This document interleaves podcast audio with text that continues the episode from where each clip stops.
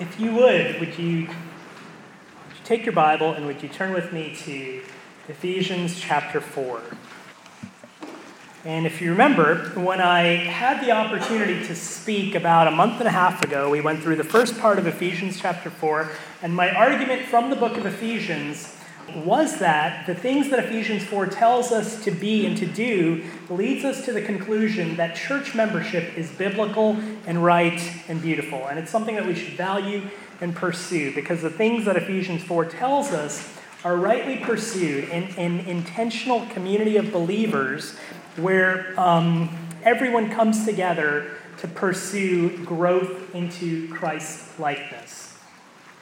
And so today we want to look from the latter part of Ephesians 4 into Ephesians 5 um, and specifically see what that spiritual growth looks like. If I said in the first message that we're supposed to pursue spiritual growth uh, together, uh, Today, I want to talk about what that spiritual growth um, actually looks like. And so I'll give you two points. My first point is spiritual growth is progressive. And point number two is that spiritual growth is communal. If you're the type of person that likes outlines, um, I've got an outline for you in the center of your bulletin. So if you like to follow along on outlines and see where I am and what's coming up, um, I've got a small little outline with space for notes um, in the center of your bulletin. Let's read that text Ephesians chapter 4, verses 17 going to 5, uh, verse 21. It's, uh, it seems like a long passage, but um, it really is not. Okay, and that's in your Pew Bibles. I think it's page 978. So hear the words um, of Paul to the Ephesians and to us, starting in verse 17. He says, Now this I testify in the Lord that you must no longer walk as the Gentiles do, in the futility of their minds.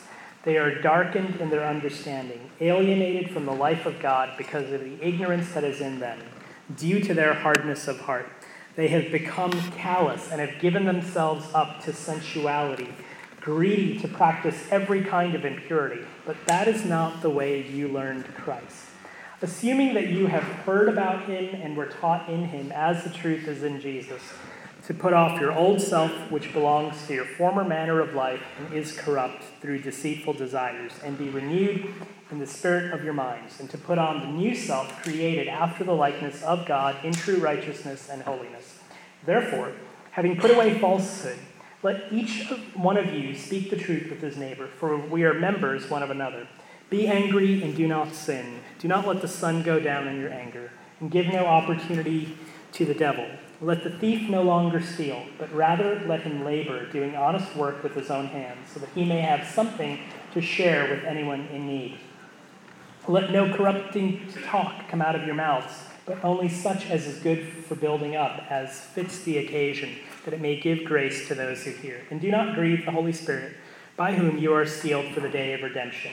Let all bitterness and wrath and anger and clamor and slander be put away from you, along with all malice. Be kind to one another, tenderhearted, forgiving one another, as God in Christ forgave you. Chapter 5. Therefore, be imitators of God as beloved children, and walk in love, as Christ loved us and gave himself for us, a fragrant offering and sacrifice to God. But sexual immorality and all impurity or covetousness must not even be named among you, as is proper among saints. Let there be no filthiness, nor foolish talking, nor crude joking, which are out of place, but instead let there be thanksgiving. For you may be sure of this, that everyone who is sexually immoral or impure, or who is covetous, that is, an idolater, has no inheritance in the kingdom of God, in the kingdom of Christ and of God. Let no one deceive you with empty words, for because of these things the wrath of God comes upon the sons of disobedience. Therefore, do not become part- uh, partners with them.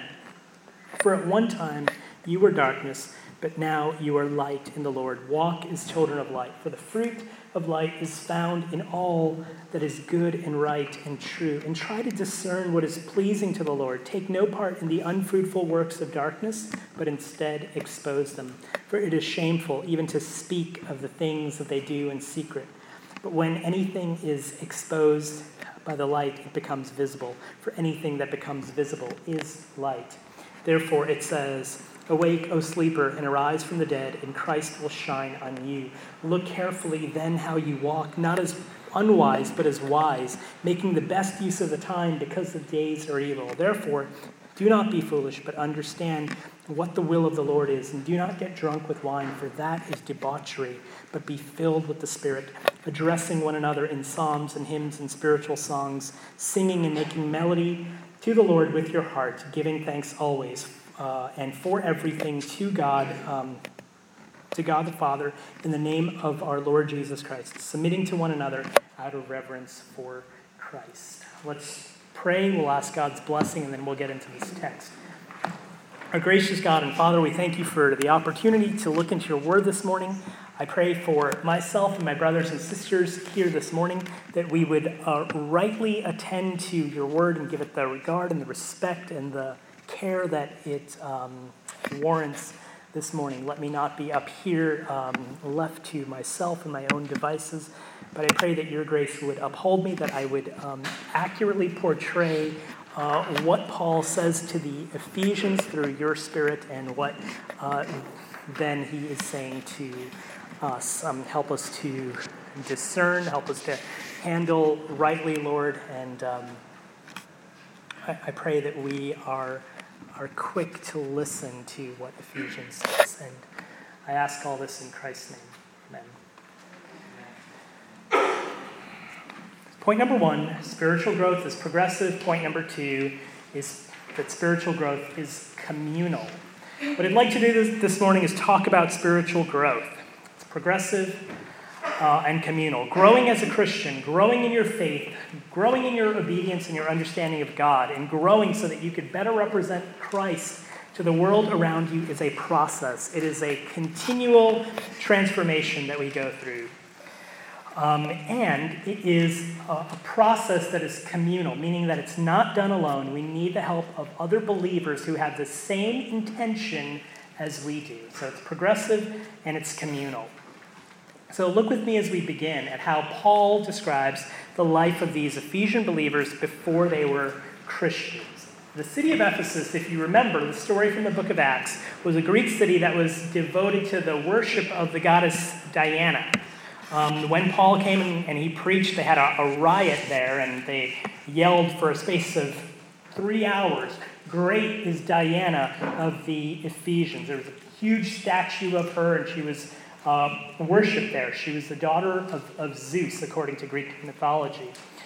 Additionally, it seems that black magic and witchcraft were prevalent in the city of Ephesus.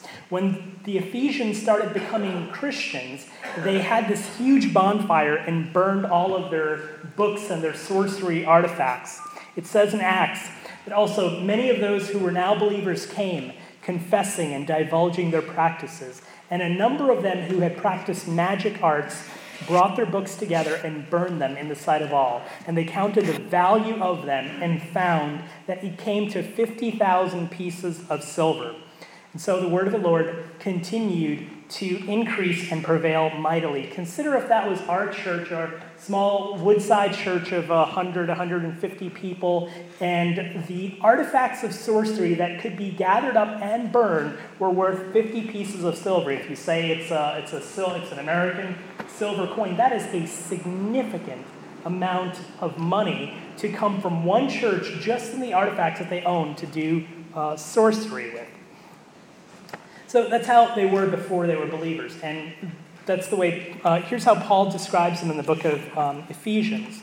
Um, in verse 17, he says, now, this I say and testify in the Lord that you must no longer walk as the Gentiles do, in the futility of their minds. They are darkened in their understanding, alienated from the life of God because of the ignorance that is in them due to the hardness of heart. They have become callous and have given themselves up to sensuality, greedy to practice every kind of impurity. He doesn't paint a very pleasant picture of them.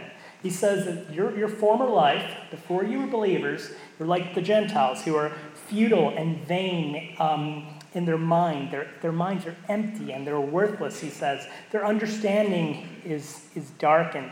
They're alienated from God due to the ignorance that is in them and the hard heartedness that is in them. Their hearts are calloused. They have accepted sensuality and immorality as a way of life. And not only that, but they're greedy to practice it. Um, like people get greedy to go to Atlantic City and the prospect of winning there. These people are greedy for the prospect of practicing immorality.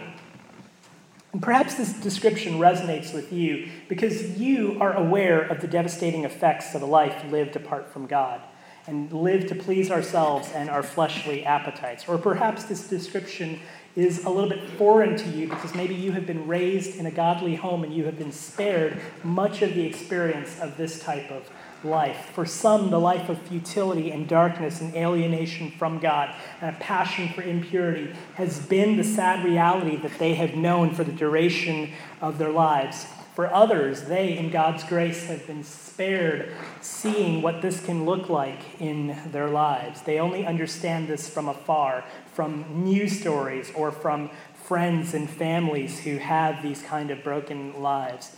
And yet others know that the potential for them to become like this is always there in our hearts. And others, you may sit here knowing that this is your life, and you sit there embracing it as normal and acceptable, or finding yourself trapped in it without a way out. So we can see ourselves in the Ephesians, either saying our hearts have the potential to be like that, or this is what we were like before Christ, or that's where I'm at.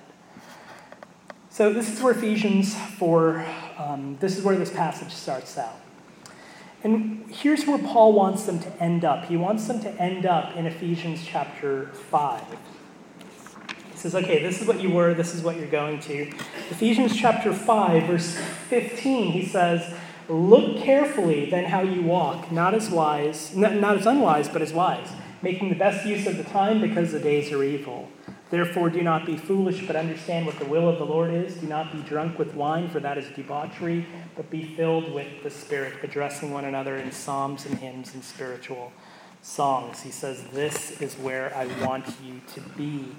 Ephesians. Notice um, the transition, right?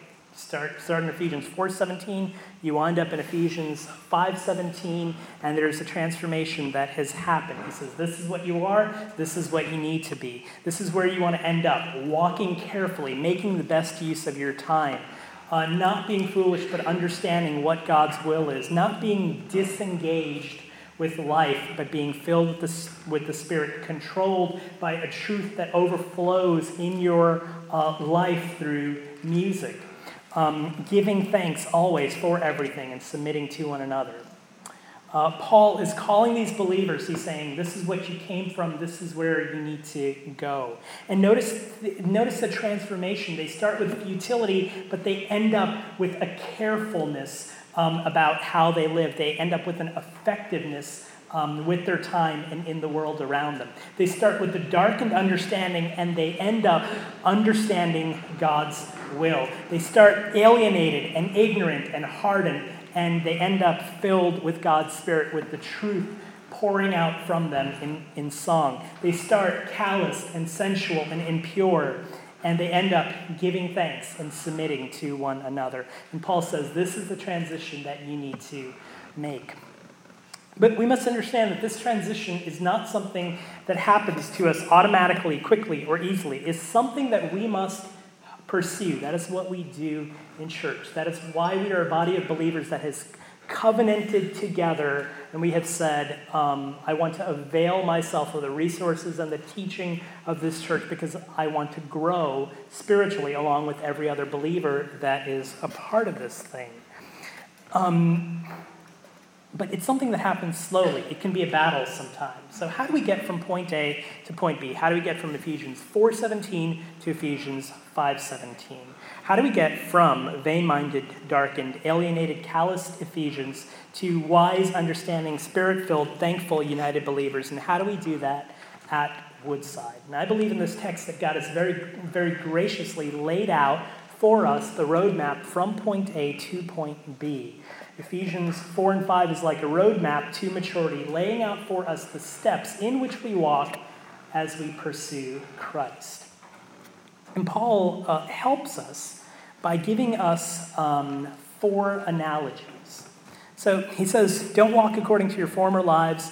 Uh, you have not learned this, like you've learned Christ differently. You've learned something different from Christ. And he gives us four analogies to pursue spiritual growth. And I have them in your, in your outline. it's the analogies um, that are in the second portion, they're, they're the bold words clothing, acting, children, and maturity. And each of those is an analogy representing sort of like a step in the, this process of spiritual growth. I, I, I, I'm not one of those preachers who's like, okay, four steps to spiritual maturity. But in the text, Paul lays out these four analogies and then he explains them. And so we, we need to look at the text and say, okay, these analogies are laid out in Scripture. What does Paul mean by them? The first one is that of clothing. He says, put off, put on. Paul instructs us. Um, he says, walk no longer as, as the Gentiles walk, verse 17, chapter 4. But then he says, verse 22, put off your old self, which belongs to your former manner of life and is corrupt through the deceitful desires. Um, he instructs us to put off the old self, which belongs to your former life and is corrupt through deceitful desires. The old self, the old nature, that is what you were apart from Christ apart from his saving grace, apart from the power of his word, apart, from the enabling of his spirit. It is the sum total of everything that we were without Jesus. It is your darkest, dirtiest secrets hidden. It is the hatred of God and fellow man that resides and lingers in each of our hearts.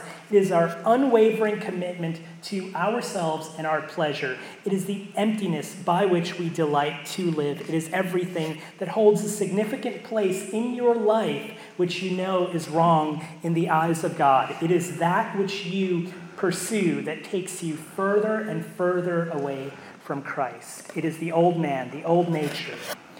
If it was, um, Paul represents it as clothing. So it is a uniform that represents the service of an old master. It is your wedding garments from a marriage to an old lover. It is the soiled and putrid rags of a previous and abusive relationship. And it is out from such conditions that Christ has delivered us, and he has made us alive, the new man, the new self, which is a resemblance of God himself. It is the garments of beauty that display his righteousness and holiness. And so Paul tells us here's what you do you put off the one and you put on the other.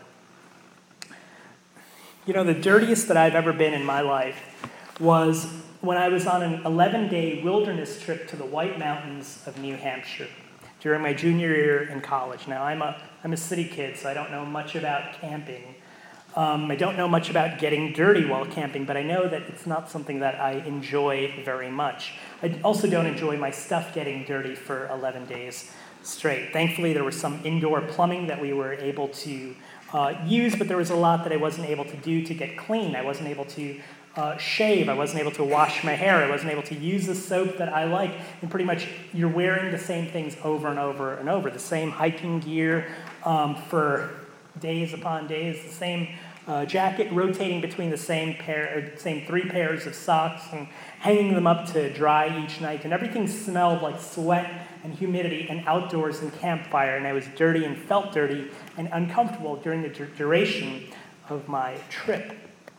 So when we got back to campus uh, to begin the semester, it was before the semester that we took that trip, it was during the blackout of uh, 03, I was never more appreciative of a long, warm shower and the opportunity to do laundry. But what if, when I came back and took a nice shower, got all cleaned up, and then once again put on my dirty hiking, hiking pants, my dirty hiking shirt, my dirty rain jacket, my hiking socks, and my, my dirty boots all over again?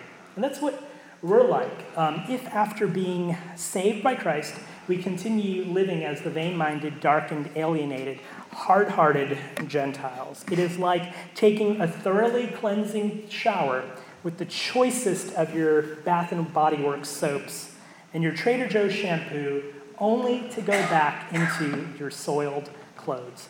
And Paul tells us that is not how you learned Christ.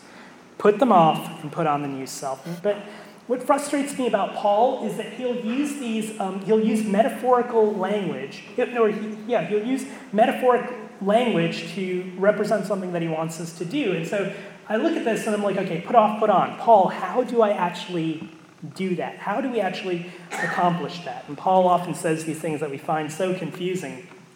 He gives us a metaphor of something physical to illustrate the spiritual reality. How do we do it?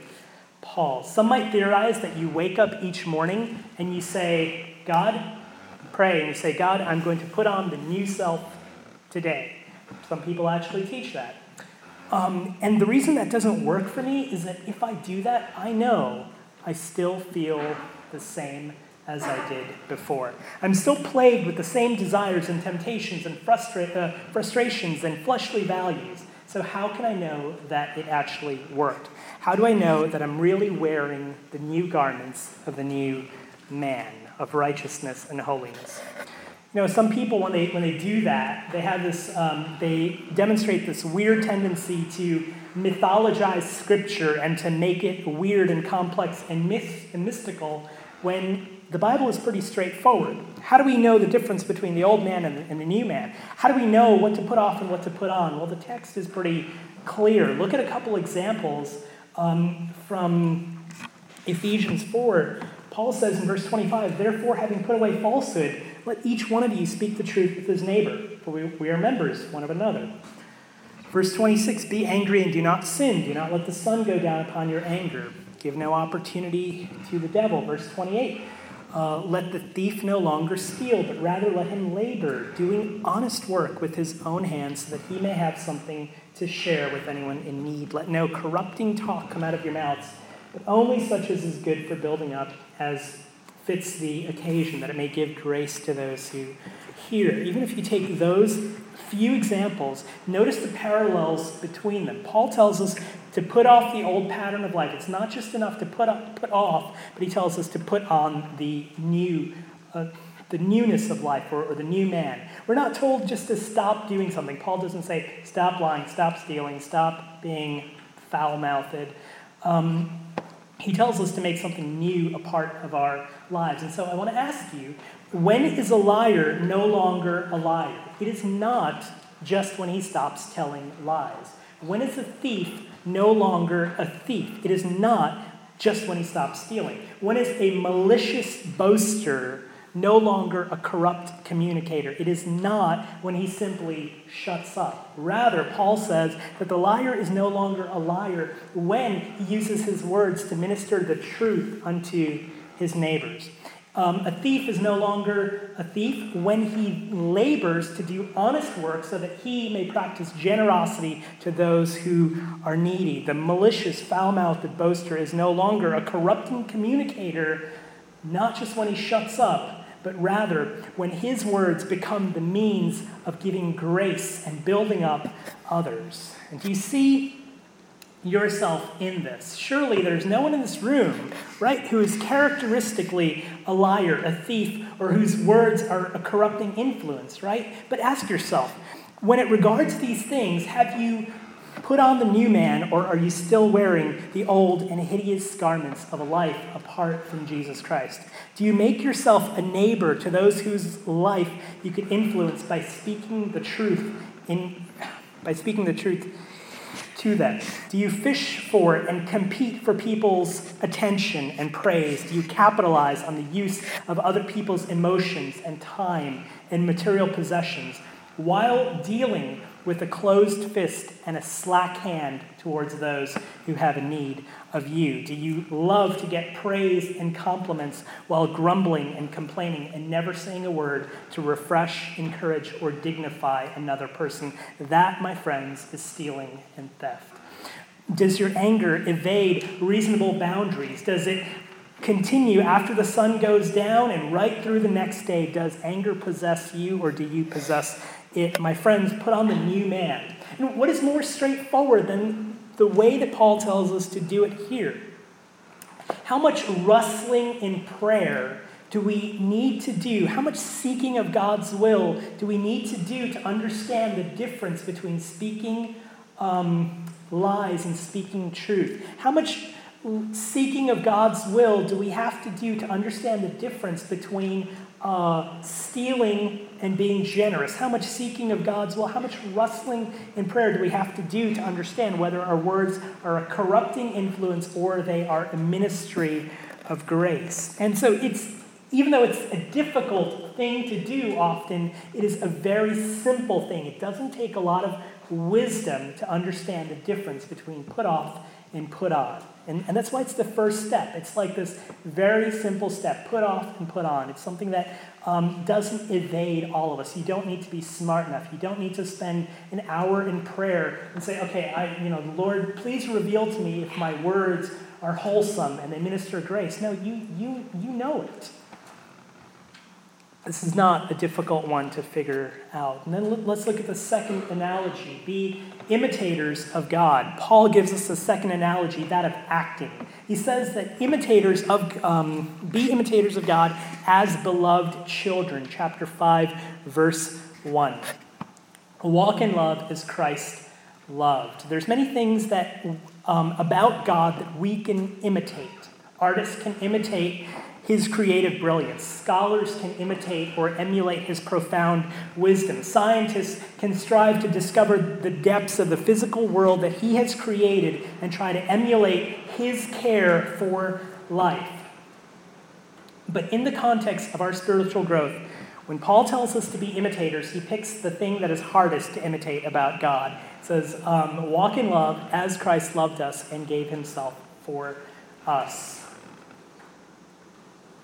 He rehearses the gospel as the basis for this.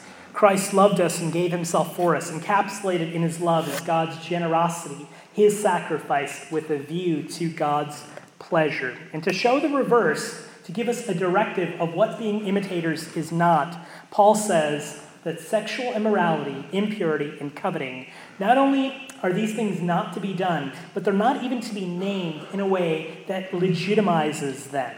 Because the essence of sexual immorality is to ravage and to take what does not belong to you, physically, emotionally. It is to corrupt and to destroy. It is a greed to please self. It is the antithesis of love. Sexual immorality is acting out of a drama that is a protest against the gospel. Paul says, Do not be deceived. Don't let anyone fool you and make you think that these things that he is talking about um, and suggests that they're not a big deal, um, to make them appear to be good and right. He says that the wrath of God is stored for such things as this. I want you to notice the analogy also that he uses be imitators. It's the analogy of acting like someone. And I want you to notice how he says to carry that out in chapter 5, verse 1. He says to do that as beloved children. Know, as I preach, in certain aspects, I try to be an imitator, or I try to emulate our, our pastor. And one major thing that I did this morning is that I wrote out my entire sermon in manuscript form so I know exactly what I'm going to say because I, I saw pastor doing that and I said, hey, I want to imitate that. I want to emulate that. I want to develop as a preacher, so I'm going to imitate what he does. You could tell me later if it went well or not, instead of just having an outline. But if you were to examine my motivation for doing so, certainly, partly, I am doing it um, with a uh, respect for our pastor, with uh, wanting to learn from him and grow with him as a preacher. But beyond that, there is also some selfish and covetous motivation deep hidden in my heart there is a lingering desire to be good at preaching. There is a desire for the glory of myself and wanting you all to think well of me. And don't we often do that? Don't we become imitators of God when there's something to be gained for us? But consider by comparison what Paul is calling us to. He says, Be imitators of God as dear children. Consider then, by comparison, another person who imitates our pastor. When she walks in on Sunday morning, if you notice Pastor's daughter Emma, you'll see that she likes to go up to the stage And sometimes she'll hide herself behind this pulpit, and she's two feet tall, so she'll peer over it as best as she can. She's not really able to, and she'll exclaim something like, Daddy, preach! Right? She's imitating her dad in the best way that she knows how, standing where he stands, sort of doing what he does and trying to interact with people in the way that her dad does. That's the imitation of a child, not um, in, in a competitive, self seeking way. And that's the prerequisite of, of what Paul wants us to be as imitators of God, to do so as beloved children, to do so with an admiration and an affection for God that comes through the gospel having its proper work in our lives. And so then Paul takes us um, on the transition from being imitators to the next analogy, that of children. He says to us in verse 7 He says, Therefore, do not become partners with them, for at one time you were darkness, but now you are light in the Lord. Walk as children of light. So the next analogy is children. And notice the progression of these uh, analogies that when you start off with clothing, if I was to wear someone's clothing, if I was to um, dress up um, like someone, let's say I dressed up like President Obama, you might look at me and say, okay, there's VJ, he's wearing a suit that sort of makes him look like President Obama. And if I hid behind the pulpit and you couldn't see me, and I did an impersonation of the president uh, using his his catchphrases and using his mannerisms and his voice to the best of my ability, you might say, hey, I know it's VJ up there, but he sounds kind of like the president. But if I was actually related to him and I bore the resemblance of him, you would see his face or um, his features in my face. And so the analogies get stronger and stronger and stronger from clothing to imitation to actually resembling him as a child. Be children of light. It's interesting that he would link children with light because children bear the visual resemblance of their parents. And this whole passage deals with how light makes things visible. His first directive to us is to, is to discern what is pleasing unto the Lord. Um, it's uh, verse 10 try to discern what is pleasing to the Lord. Now it takes more wisdom than just put off and put on. Um, for such a thing, you need spiritual clarity and sound judgment. You need light to be able to discern. But also, the intimacy we have with the Father helps us to see what pleases the Father. I want you to understand just how these two things work, work together. It is the light that He gives us that helps us to know Him. And it is knowing Him that um, gives us light. And, and so it's this harmony between the two of them, being children and knowing God as children and obtaining His light and having His light guide our path. And therefore, Paul says, once you were darkness, but now you are light. Walk as children of light. The way light interacts with darkness is inevitably to um, expose it, to make it visible, to manifest what is hidden in the darkness. This is what our lives ought to look like how, how we live and what we value, and the discernment through which we evaluate the world around us is inevitably shining into the darkness. It's giving visibility and clarity to our footsteps. It exposes the works of darkness all around us for what they really are. It is inviting others into that light. And so then Paul gives us the final transition from light to the next analogy, wisdom or maturity. So Here's a progression. First, you're just putting on the clothing, then, you're acting like it, then, you bear the resemblance as a child, and then you walk as a mature adult. As it says in verse 15 Look carefully then how you walk, not as unwise, but as wise, making the best use of the time because the days are evil. Once you have light radiating, it's only sensible that the light guides your step. Paul says, Look carefully at how you walk. Walk carefully, walk wisely, be a mature believer. I like the way the King James says it. It says, walk circumspectly. It means to walk or to live your life with an accuracy, a carefulness about your steps, with diligence, not foolishly, but with um, wisdom. So, what does that look like for the believer?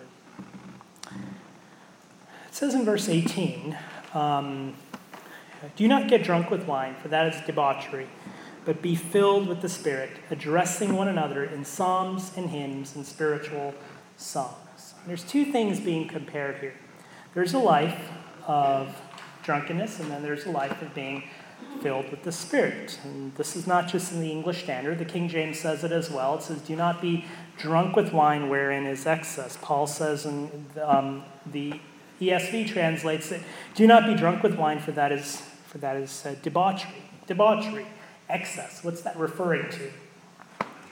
That word that's translated debauchery or excess, it's the same word that describes the prodigal son in Luke chapter 15. It says that he wasted all of his father's substance with riotous living or excessive uh, living, lavish living. When he comes home, the older brother says that he's wasted the father's inheritance on prostitutes. So this is what this is the type of thing it's referring to. Now, I, I would never be the type of person to stand up here in the pulpit and speak, you know, on on behalf of God through His Word and say that you know you can't have a glass of wine with, with dinner. But I want to point out something that is important for us to see in the Scripture about alcohol. Whenever alcohol is used in Scripture to create the experience whereby someone can disengage from life and its responsibilities, it's always spoken of as a bad thing. For example, in Genesis, the daughters of Lot make their father drunk in order to commit incest with him. Job pays sacrifices for his sons and daughters for sins that they might have committed while partying and they were drunk and they didn't know it. In the Proverbs, King Lemuel's mother in Proverbs 31 warns him not to be drunk because there's people who depend on him for justice that he cannot provide if he is a drunken slob. David makes Uriah drunk so that he would forget his obligations as a soldier and go and sleep with his wife. Um, maybe some of you don't struggle with this, but when your handling of alcohol is such that it cultivates for you a riotous, wasteful lifestyle that you retreat into, that, that makes you carelessly disengage from life's troubles and its responsibilities that is not wisdom. That is not walking circumspectly. When we walk circumspectly or with wisdom, carefully, we are not looking to disengage or retreat from the life around us. Verse 16 says that we make the best use of our time.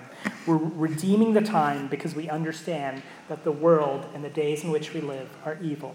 We are not to disengage or escape from life, rather, we are to live it carefully, wisely, intentionally and proclaiming redeeming grace into it. And what that looks like for the believer is addressing one another in psalms and hymns and spiritual songs, making melody with your heart unto the Lord and giving of thanks. This is why we as a church pay, pay careful attention to the ministry of music. We're intentional about it, we're careful about it. We want songs to align with the sermon. This is why we practice them and present them well, because music is a tool that we use to proclaim the truth. Music is what we use to admonish one another. Music is what we use to express to our hearts and corporately to one another how we ought to think and feel about God. Music is what we will take with us as we leave the worship um, service and going into the week. Music in our service, whether it's the choir or the worship team, is never designed to be a performance or entertainment. It is used to generate worship, to proclaim the truth, to adjust our emotions in accordance with the truth. It is used to prepare our hearts to listen to the preaching of the word. In our music, we affirm back to God in song what our hearts have received through the words through the ministry of the word. Corporate singing has historically had a hugely important place in the practice of Christianity. So notice the contrast.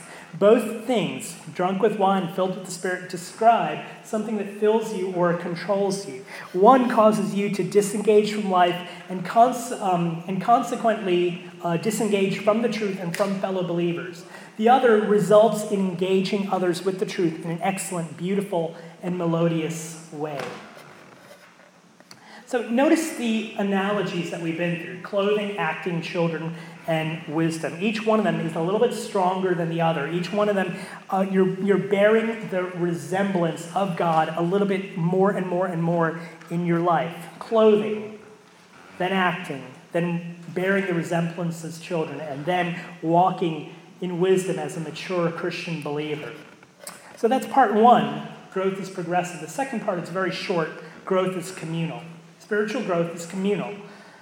This is a truth that we see from this passage of Scripture is that um, growth, spiritual growth, is properly sought in community with other believers who are intentional about pursuing the same thing that you are. Notice that in the context, there is nothing that would give us the idea that spiritual growth happens alone that happens, you know, individually alone, away from everyone else. If I could just go off to an island with my Bible, then I could really grow. If I just got rid of the people around me, that didn't have to go to church, if didn't have to you know, listen in church and sing and do all that stuff, like then I could really grow. Wrong. In this passage, truth is spoken to one another. Generosity is practiced towards others. Words are used to build up. Tenderness, tenderheartedness and forgiveness are demonstrated to one another. The passage is written to a plurality of believers. It's written to a body of believers. We are told to be imitators as beloved children, plural. We are told that Christ loved us and gave himself for us, plural. We are called saints, plural. We are called children of light, plural. We are to address one another in songs and hymns and spiritual songs. We are told to submit to one another. And that's not inconsequential. Paul does that because he's addressing a church, a body of believers. He's, all, he's addressing a plurality of people and telling them how they are to grow. We are to pursue spiritual growth together with other believers. If you've ever heard that song, in, in the garden, says, I come to the garden alone while the dew is still on the roses. Christ comes, he walks with me, he talks with me. I understand the sentiment of that song. It's, it's nice, it makes us feel good, but it's just a horrendous analogy of spiritual growth. Because spiritual growth, communing with Christ, is not done alone in a garden, just you and Jesus. You grow in a community of believers who help you and admonish you along the way. Um, Ephesians 4 tells us that the health and life of the believer is tied to the body. I need all of you for me to grow as a believer, and we need each other to grow as a believer. That's what church membership is that we discussed um, five or six weeks ago. It's a covenant between people who want the same thing. They say, Yes, I'm a part of this. I'm in. I want the same thing that you want, and I want to be in a covenant with you whereby we could help each other to um, obtain that. So, here's the gospel. in sending Christ, God redeemed for himself a people, not individuals, he redeemed for himself a people, a global church that has spread over the millennia of history that's you know all over the entire globe. And we, Woodside, are a small little expression of that church. The church is some from out of every tribe and tongue and people and nation. It is Christ's purchased possession to declare his praises uh, in the world. He did not redeem individuals. We did not relate to him solely as individuals. He redeemed the people for himself. I've, you know, I've, I've heard people say, well, if you were the only person on, on earth, Christ would have come and died for you. You know, that's kind of hypothetical. It's kind of silly because that's not what happened. Right? That's silly reasoning because the Bible sh- shows that he came with the intention of redeeming his people, of redeeming his sheep. He comes back for his people, his chosen ones. The joy that was set before him when he went to the cross, Hebrews says, was the prospect of redeeming a multitude um, and making them like unto him.